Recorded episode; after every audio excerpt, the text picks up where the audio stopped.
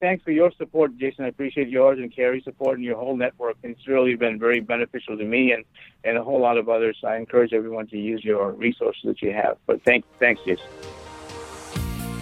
Welcome to the Creating Wealth Show with Jason Hartman. You're about to learn a new slant on investing, some exciting techniques, and fresh new approaches to the world's most historically proven asset class that will enable you to create more wealth and freedom than you ever thought possible. Jason is a genuine self made multimillionaire who's actually been there and done it. He's a successful investor, lender, developer, and entrepreneur who's owned properties in 11 states, had hundreds of tenants and been involved in thousands of real estate transactions. This program will help you follow in Jason's footsteps on the road to your financial independence day. You really can do it. And now, here's your host, Jason Hartman, with the complete solution for real estate investors. Welcome to episode 1248, 1248. And today we have another three part show. Adam and I have a couple things to say to you as a follow up from yesterday's episode. We wanted to talk about that price history concept that we referred to yesterday. So we will do that. And then we got special permission from one of our uh, repeat guests, Frank Gallinelli. He's the author of a few different books on real estate analysis at one of the Venture Alliance mastermind uh, adventures that we went on. I uh, bought a case of Frank's books and I gave them away to our members so that they could learn to be better analysts of real estate deals. And so we're going to share a little lesson of his today. And I particularly like in this lesson how he talks about the way that you're not really buying the property in a way. What you're really buying is the income stream. And that's why we're all in this. We're in this because we, you know, we call it income property, right? That is the proper name for it, income property. And we are buying the income stream. So let's not focus on the sticks and the bricks let's focus on the stream of income. That is the most important thing. And then we will get to our main segment today and uh, talk about a company that provides assistance to foreign investors. Foreign investors love U.S. income property. They love U.S. real estate and uh, lots of foreign money here, which is a very bullish sign uh, for the U.S. real estate market. And uh, so, for our foreign audience, uh, we have listeners, of course, in 165 countries worldwide. You will especially want to hear part three of today's episode. Adam, let's dive into this price history thing. This was pretty amazing to me. I had lunch with my friend Jason yesterday. He's probably listening. Hey, Jason, how's it going?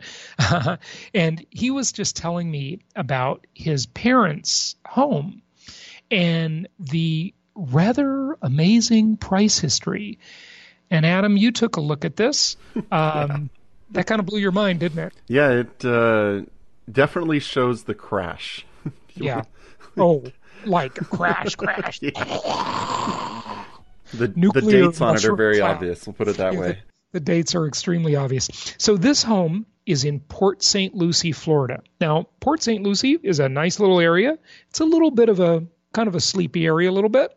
Not totally, but you know, it's a little isolated out of the way there a little bit. You know, and when I say that, I don't mean it's a you know, it's not in a major metro, it's not near a big airport, you know, those kind of criteria. But it is a growing area.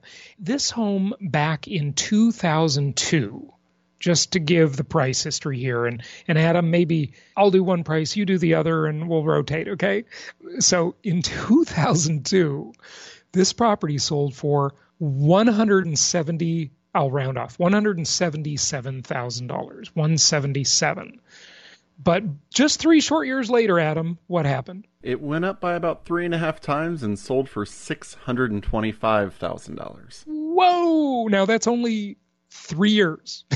Okay. It's literally exactly three years and four months. Okay three years and four months it goes from 176 or 177 to $625,000. And then another year goes by and it sells again for $700,000. Wow. Wow, wow, wow, wow. So it sells for 700,000. Now you can tell I sort of wonder who bought it, right? Because they put it up for sale right after they bought it. The exact same day. This is the greater fool theory in action. And maybe it is, maybe it is. And and by the way, for those of you who are new listeners, the greater fool theory says no matter what I pay, some greater fool will come along and pay more. And that theory is like the game of musical chairs or hot potato. Do not play it. it is a mistake. Follow commandment number five Thou shalt not gamble. That means the property must make sense the day you buy it or you don't buy it. And how do you know if it makes sense? Cash flow perspective and all of the stuff I teach in the prior episodes of this show at our live conferences, on our upcoming cruise with the Venture Alliance Mastermind in October. Go to jasonhartman.com slash cruise and join us for that. The greater fool theory is not an investment strategy. okay, it's the theory of fools. Okay, so the property goes up for sale right away for $49,000 more the same day, right? Then about seven months go by and they remove the listing. Okay, so the listing is canceled. And then what happens, Adam? Another another seven months. Yeah, seven months later, they list it for sale and they drop the price an astounding four thousand dollars. so now it's seven hundred and forty-five thousand. Okay, then what happens? sits on the market. Yeah, it sits on the market just over three months, and they decide, yeah, I'm not going to get seven hundred and forty-five thousand dollars. And mind you, we are now in May 2008. Yeah, wow, which wow. people will notice is uh, right about that time. Right about that time when the financial crisis really reared its ugly head. So the listing is removed, and I'll bet you those people just sat there and stayed in that home as long as they could without making the mortgage payments. I'll bet you that's what happened because my friend's parents came along, and in 2009, listeners, are you, are you ready for this? Are you ready for this, listeners? In 2009, they came along and bought that property for, drumroll please, $235,000. Wow. That's astonishing. I mean, that's astonishing. Wow. And the estimated price, according to my friend, he said they just had it appraised. It was like four hundred and fifty thousand now, or something like that. So definitely in that particular case, we're nowhere near the peak. Okay, but you know that's not a nationwide. It's just an interesting sample. Yeah, I mean you're still not even you're what maybe two thirds of the way to the 2005 price. Yeah, yeah, I mean, that's, that's, that's, you got some room that price history is astonishing. It really is. You know, there are some weird anomalies. And that's why, you know, when you're investing, you want to deal with an experienced group like my company. You know, I said this before our Profits in Paradise event last year our event in Hawaii. I filmed a little video to promote that event, and I said that I was approaching, you know, between uh, when I was a real estate agent for uh, many years, and then between the time I owned my company, and I had you know a couple different real estate companies over the years, including this one now. I'm approaching ten thousand deals that I've been involved in, or my company's been involved in. I don't know that there's anyone else in this field who can say that. I mean, and I don't know the exact number either. That's the unfortunate thing because, you know, hey, I haven't been keeping track all those years, but I just kind of did an estimate. And yeah, I'm I'm nearing 10,000 transactions. That's amazing. You want to deal with someone experienced. Yours truly. Okay? Yep. Self promotion, shameless, but whatever. uh, go to jasonhartman.com and join us for one of our upcoming events. Okay, so let's cut to analyzing real estate investments with Frank Gallinelli. So, what we want to do here is we want to give you a different perspective. Now, he's mainly focused on commercial real estate. We, of course, like housing the best. We like the residential real estate the best. We think that nothing appreciates better than a single family home. It's a better market in which to operate because you're not dealing with as sophisticated a crowd on the way in or the way out of the deal. You can sell your your property to an investor who will analyze it at least in theory, more analytically, or you can sell it to a more emotionally oriented home buyer. And you can really capitalize that way. So we love housing. We love the residential side of the market. Frank focuses more on the commercial side, but the analysis concepts are the same. So let's just listen into this clip. It's about 10 minutes or so, and then we'll be back to introduce the main portion of the show today. Our takeaway from the first few sessions of this course is that the income property investor is not really buying the bricks and the boards, the plumbing, the pachysandra out in the front yard. Not really buying the physical property, so much as buying the income stream from that property. An income stream that is built around cash flow, growth in value, loan amortization, tax shelter. Now, the prudent investor is going to want to develop some sense of assurance that the property or properties th- that they're looking at are going to throw off the kind of income stream that will represent an adequate return on their invested capital. And so, how do they develop that sense of assurance? Well, I guess the question might be how do you estimate what a property is worth right now? And how do you decide if it looks like a good investment? Or to put it more simply, how do you forecast its income stream? Well, it's a process that involves several steps. The first of these is going to be to collect some necessary information, to collect some data. You're going to do your due diligence. I'm sure you've heard that expression before, and we're going to talk about that in just a moment. Then you're going to start your financial projections with what is a real estate version of a profit and loss statement, something called an APOD, Annual Property Operating Data. From there, you're going to build a cash flow and resale pro forma. And with these building blocks, You've got what it takes, I believe, to make the kind of forecast, to make the kinds of estimates, the projections that you need in order to decide if a property looks promising as a long term investment. Okay, so let's begin with that data collection that I spoke of just a few seconds ago. There's really two kinds of data that you're going to want to collect. It's going to be market data and property data. Now, the market data is very often overlooked, especially by beginning investors. They think, well, you know, I've got to find out everything I can about this particular property. Well, properties don't live in a vacuum. They live in a particular market, in a place and a time. And so it's really essential that you understand the market where this property lives. Well, what are some of the things that you need to know about that market? Well, you need to know about things like lease rates, capitalization rates, expense ratios. To be even more specific, what are the market rents for properties like this? What are other people getting when they rent out units such as you're looking at? If it's an apartment building, what are other apartment owners in that area getting for similar apartments? If it's office space, what are similar office buildings leasing for?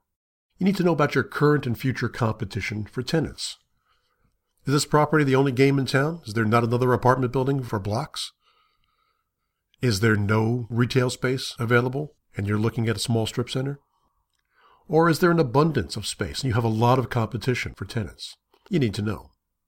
Along the same lines, you need to know about what are the current vacancy rates in that marketplace for that kind of property. Vacancy rates in general don't tell you anything. Vacancy rates in apartments are not going to be very informative if what you're looking at is a shopping center and vice versa.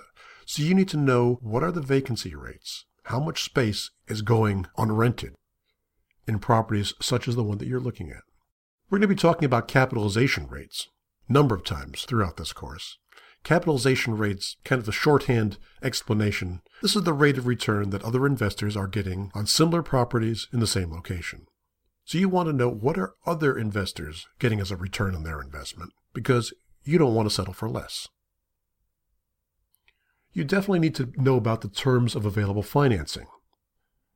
Whether it's through banks or other sources, before you go out making offers on property and assuming that you're going to require financing, you need to know what the terms are. How much of a down payment do you need? What is the interest rate that's going to be charged? What are the other underwriting requirements that the lender may have? All very essential information. You need to know about the employment trends in that particular market. Are there any major employer moves going on? Are some major employers moving out, or is there talk of a major employer who's about to move in to this market? It can make a very big difference to the success of your property because when jobs are plentiful, demand for just about everything goes up. Demand for apartments, demand for retail space, demand for office space. But when jobs are disappearing, folks are moving away or just can't pay their rent, and these will all have an impact on your income producing property. You also need to keep your ear to the ground about municipal budget issues, about property tax trends, and prospects for how property taxes may grow in the future. An example I always give is Are you hearing that they're about to build one or even several new schools? Well, if that's true, then even though you know what the property tax bill is going to be on a particular property right now, if there's going to be a demand for more tax revenue, it might be wise for you to make the assumption that your property taxes could have a dramatic increase. And you should have a sense of the general business climate. Kind of goes hand in hand with what I said about the employment trends. When business is good, investments tend to be more successful. But if, business has been on a downward trend in this particular market, business in general, then various property types may suffer due to the lack of employment. Now, where can you get information about market data? I always suggest that you should get acquainted with some commercial real estate brokers because they will generally have information along these lines. You should also make the acquaintance of some commercial appraisers because they likewise are likely to have this kind of information because it's their stock and trade. In regard to some online resources, there are several that are popular as I speak, and I can mention a few of them with the caveat that, of course, by the time I upload this lecture, it wouldn't be at all surprising to find that some of them have gone by the wayside and been replaced by others. That's just the nature of how things are in the information world. But places like LoopNet.com, CoStar, Real Capital Analytics, Reis Reports, Realty Rates, these are sources that have been around for a while and, and may continue to still be available by the time I stop talking here today. And my necessary and appropriate disclaimer is that I'm not actually recommending any of these, simply giving you some ideas as to places you begin to look if you're looking for market related data for commercial real estate. Now, how about that property related data? Where do you get information about a specific property that you're interested in? Well, the place to start, of course, is with the owner's representations. What is the owner of the property telling you? Well, there's two ways you get that kind of information. You either get it directly from the owner, if you're dealing face to face, or it may be filtered through a listing broker.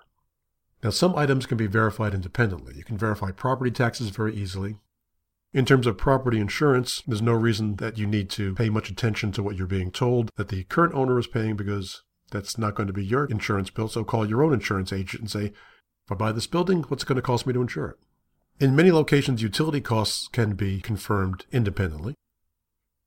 In general, though, I suggest that you take anything that you're given in regard to the operating expenses or other costs uh, related to a property with a very, very large grain of salt.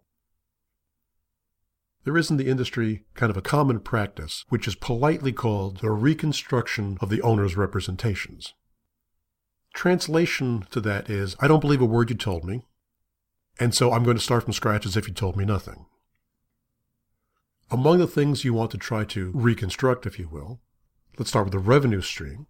You want to see the lease contracts.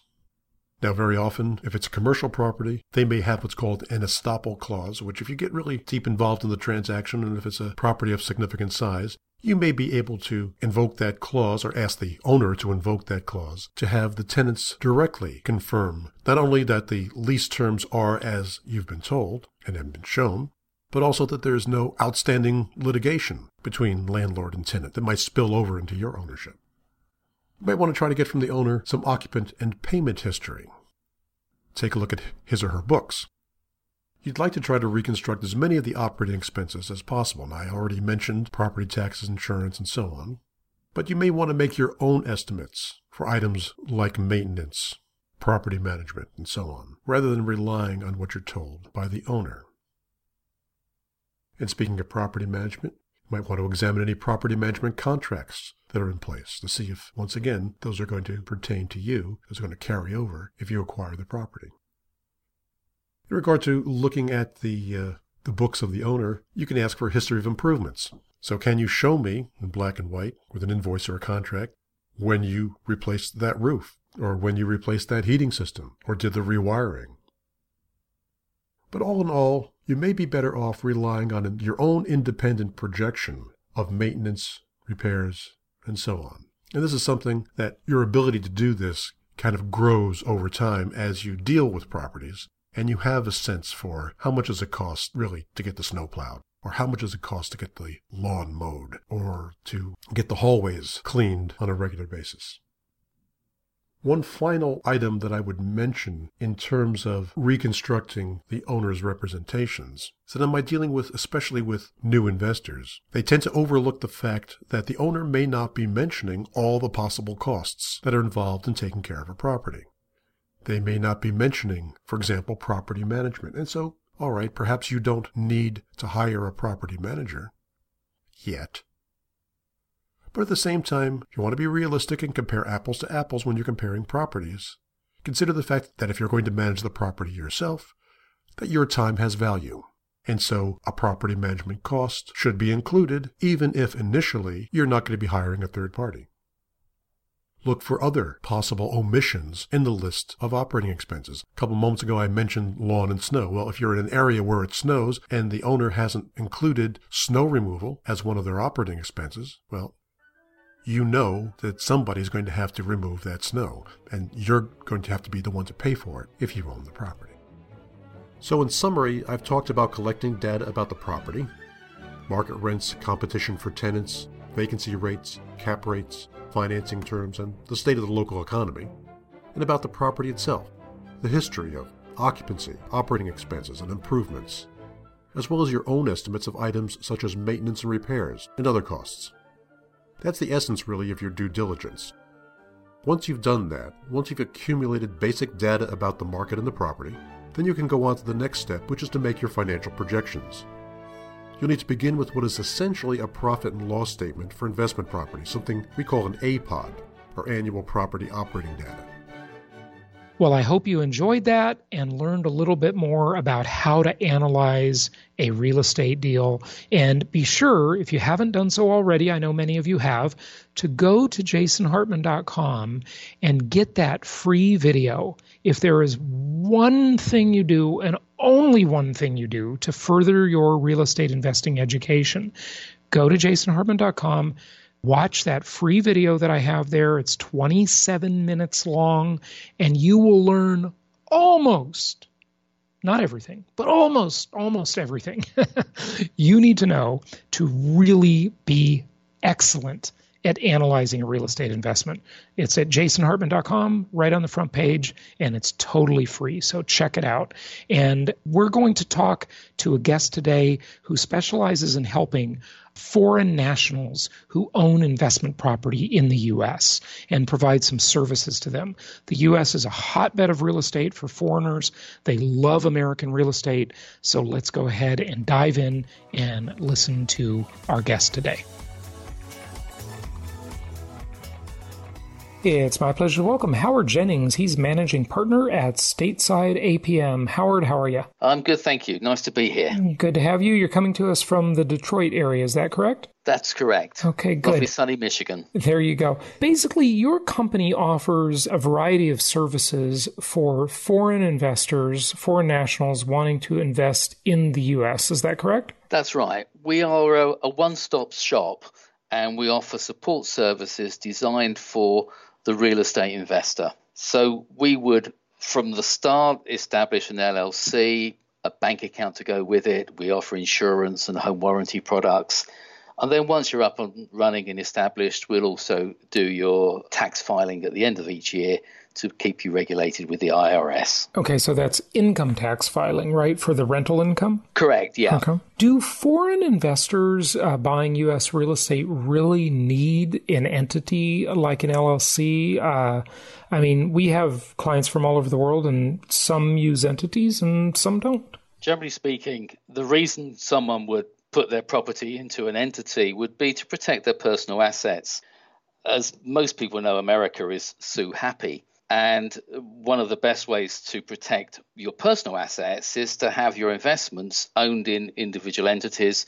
So, in the event that you are sued by somebody, they're actually suing just the entity, and they'll only have access to those assets rather than you personally, which would give them access to all of your world assets. Right. But you know, to just give you a little devil's advocate, I mean, people need to understand that um, setting up the entity does create some new levels of complexity, especially when it applies to financing. Now, that is less true with foreign nationals buying American real estate, but for Americans buying American residential real estate, meaning four units or under, the entity really does put a kink in the financing options. And of course, you have insurance. I mean, you can insure around most of these problems.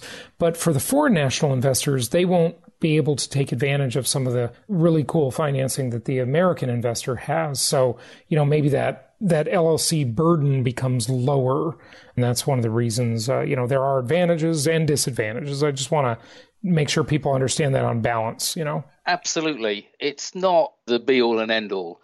It's something that you have to decide on for your own personal circumstances. Uh, with regard finance for foreign investors, that's traditionally been tough, certainly over the past few years. It is relaxing, and where we found clients have found financing, it tends to be only available if they're financing through a US LLC rather than trying to get it personally, which they would be doing if they're Americans.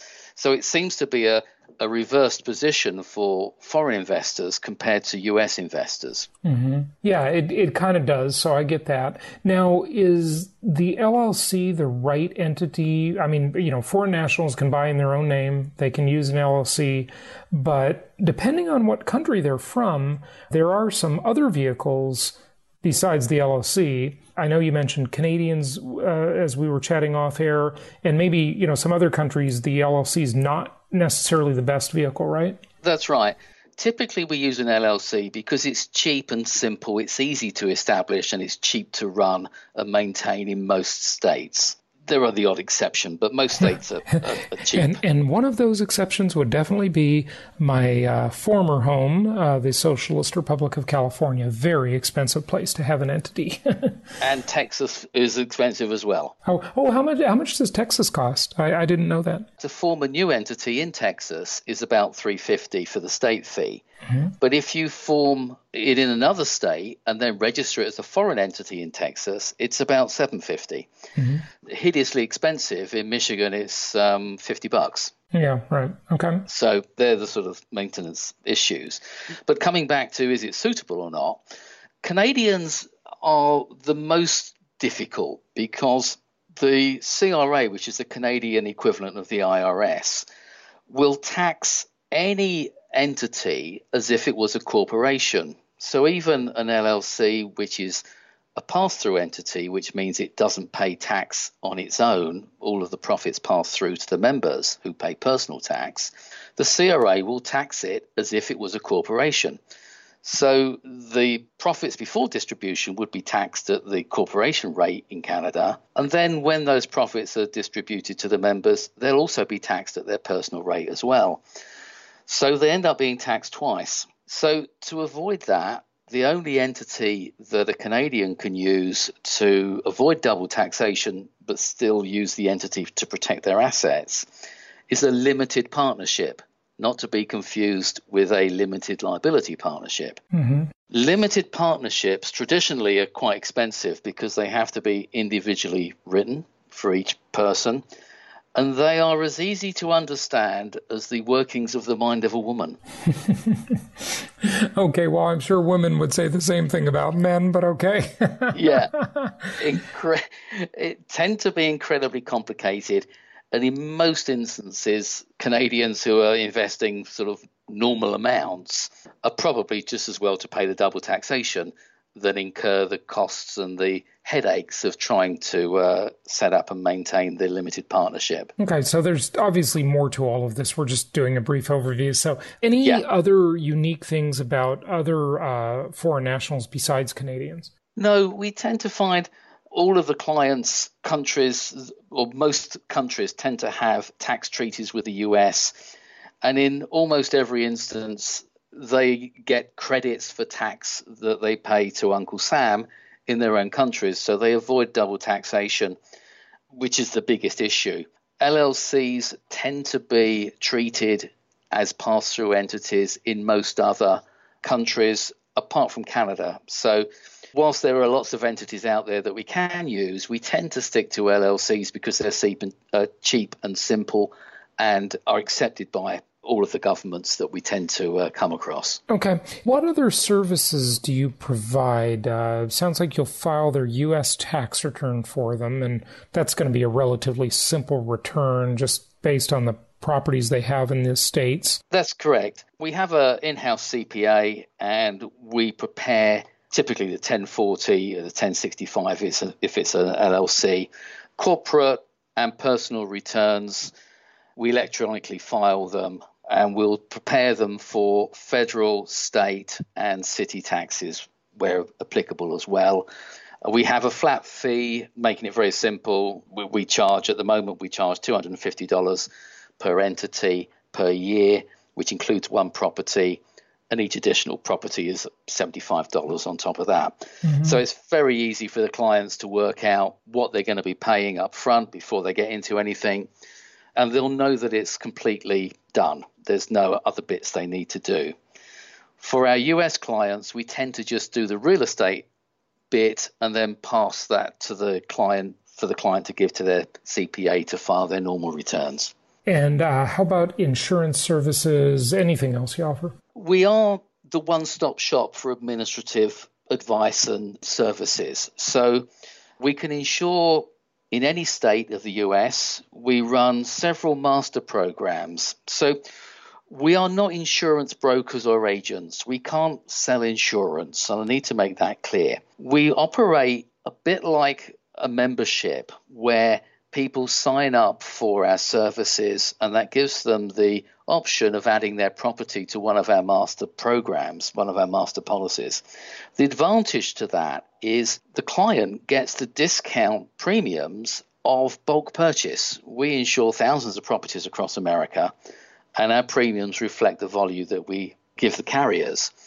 And so if we're charged 20 bucks, the client gets charged 20 bucks. And I liken it to joining Costco just to buy the cheap gas and never going in the sh- in the store to buy anything. Sure, sure. I don't know which company you're using, and you may not want to share that on the air here, but we did have some clients who got burned by one of the companies that was sort of promoting to the real estate investor community, and a lot of the clients found out that it wasn't really like regular insurance and uh, it was sort of this partially underwritten kind of insurance. I don't know that I'm explaining that very well, but essentially right. the company just wouldn't pay claims. And I, I'm sure they paid some claims, don't get me wrong, but we got complaints and definitely did not recommend that company.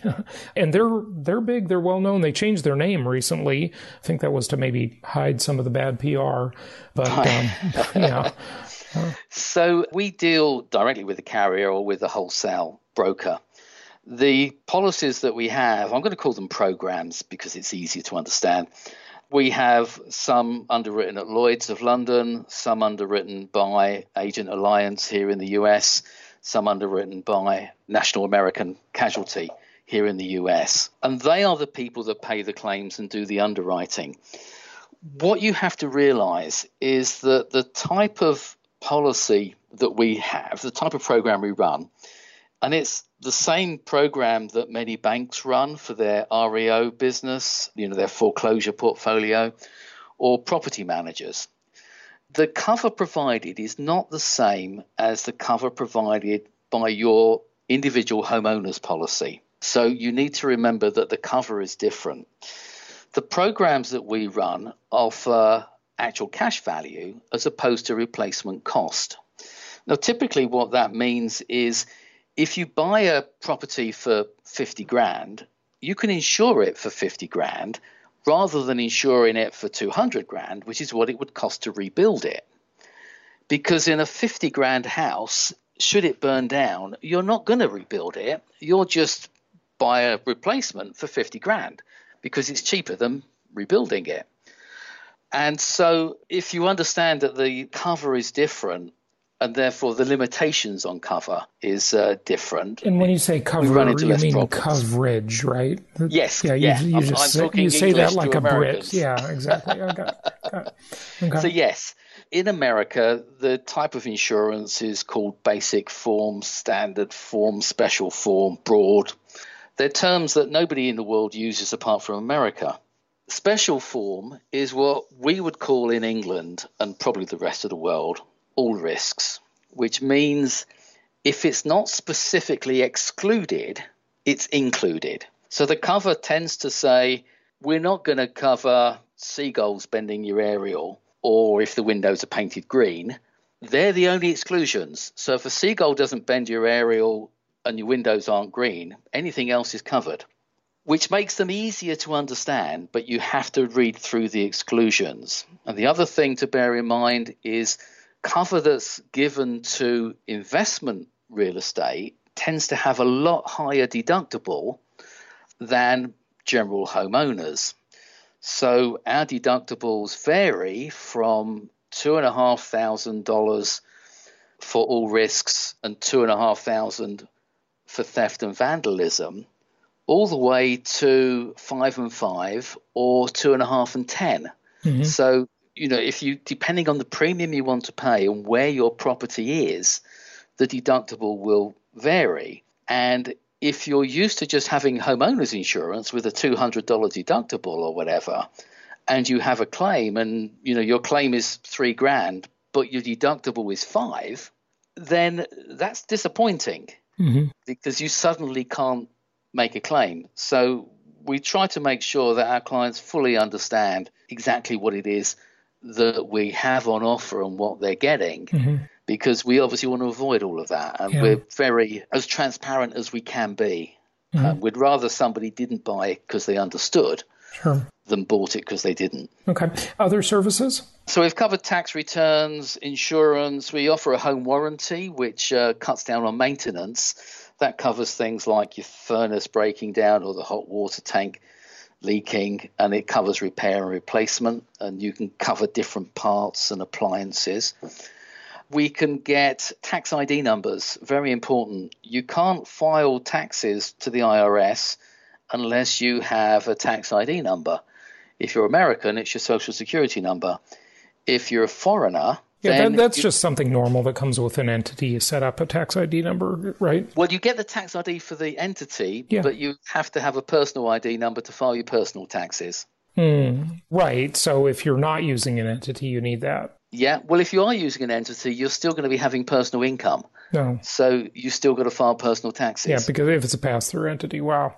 Okay. Yeah. All right. Anything else people should know? Uh, and, you know, maybe if you want to just talk, Howard, as you wrap it up uh, on general real estate investing, that's fine too. The hardest thing that our clients seem to find is reliable property management. Oh, tell me about it. We've been doing this for 15 years, and uh, that is the uh, biggest challenge we face on a daily basis is yep. uh, getting good property management. And and even with our level of volume and experience, it's just amazing that really how bad that industry is. But you know what? I try and compare. There's a lot of bad industries. I mean, uh, just finding real estate agents or lawyers or anybody to do anything. There's just a lot of bad apples out there in every in every field. It seems to be that people are looking for how much they can make in one killing, as opposed to looking at the long term picture. And we tend to be the other way we are far too lazy to go and find new clients. Yeah, yeah. Well, that, that's a that's a good point. You know, almost every decision in life comes down to the decision of instant gratification or delayed gratification. The yeah. the bigger payoff by thinking longer term or the quick buck, if you will, uh, by thinking short term. And whether it be with people's diets and health or their money and, you know, how much they can milk a customer for, it's absolutely disgusting. I mean, the, yeah. these people just, yeah, they want to nickel and dime people to death. And I think the property management industry is that the rebellion is finally starting. And I hope to lead it myself because we've been teaching people self management for the last 10 years. Interestingly, you really can self manage pretty effectively from a distance with some good techniques, local contacts, and technology. We have great technology to help us do this nowadays, and I frequently profile this stuff on, on the podcast. So, yeah, but go ahead. Yeah, I think where people fail is in due diligence. I think you can't do too much due diligence. And we have a tremendous number of clients that say, Oh, no, I've never seen my house when you ask them the last time they came to see it. Because it would reduce my investment return if I spent the thousand or two thousand dollars extra coming to look at it. And consequently, they're setting themselves up for failure because they're nickel and diming themselves. You need to come and see what you're buying, in my opinion, and you need to make sure that you do due diligence and don't let people get away with it. It's different. I just keep saying it: due diligence, do you ask questions, it, and don't think you're appearing stupid if you ask a question or have to ask it twice. Well, the other thing is don't just accept answers from them and don't just accept repair costs. You know, make sure that you are getting a fair deal. Pushback is, is the thing I would say. Definitely. Yeah. Ask for photos. If you get an email that says, the toilet's broken, it needs to be replaced. Say, fine, send me the photograph. Mm-hmm. You can see it's broken. When they replace it, send me the photograph of it replaced so that I can see you've done the job and then I'll pay you. Yeah. The beauty is now, you know, of course, those photos can be faked. So you got to be careful of that. But the beauty is now there are uh, apps for smartphone apps that geotag those photos. Of course, I'm sure any system can be cheated, but it's a yeah. lot harder. And they time track, they location track, they do all kinds of things. So this is getting better, folks. It really is getting better. Technology is making it a lot easier to really manage your own properties uh, from a distance or keep tabs on your manager because yeah, they, they yeah. like uh, the late Ronald Reagan said, trust but verify. And I'd say that goes triple in the property management world and with contractors. Yeah. yeah. so, yeah. Yeah. And I think that's the biggest problem we come across. More and more frequently, we are coming across more and more reputable people that are selling properties. And I think more people have realized there's more money to be made in being honest than there is in being dishonest. Well, I hope your optimism is uh, is uh, true. I, I, I, get a little uh, I get a little bit cynical about it, but uh, that's uh, you know probably a longer discussion than we have time for. Anyway, give out your website. So you can see all the services we offer at www.statesideapm.com. I'm not going to spell it phonetically because yeah. I can't. Yeah, that's all right. Don't worry about it. Stateside APM. Howard, thank you so much for joining us. Thank you very much. I appreciate your time. Thank you so much for listening. Please be sure to subscribe so that you don't miss any episodes. Be sure to check out the show's specific website and our general website, hartmanmedia.com, for appropriate disclaimers and terms of service. Remember that guest opinions are their own, and if you require specific legal or tax advice or advice in any other specialized area, please consult an appropriate professional. And we also very much appreciate you reviewing the show. Please go to iTunes or Stitcher Radio or whatever platform you're using and write a review for the show. We would very much appreciate that. And be sure to make it official and subscribe so you do not miss any episodes.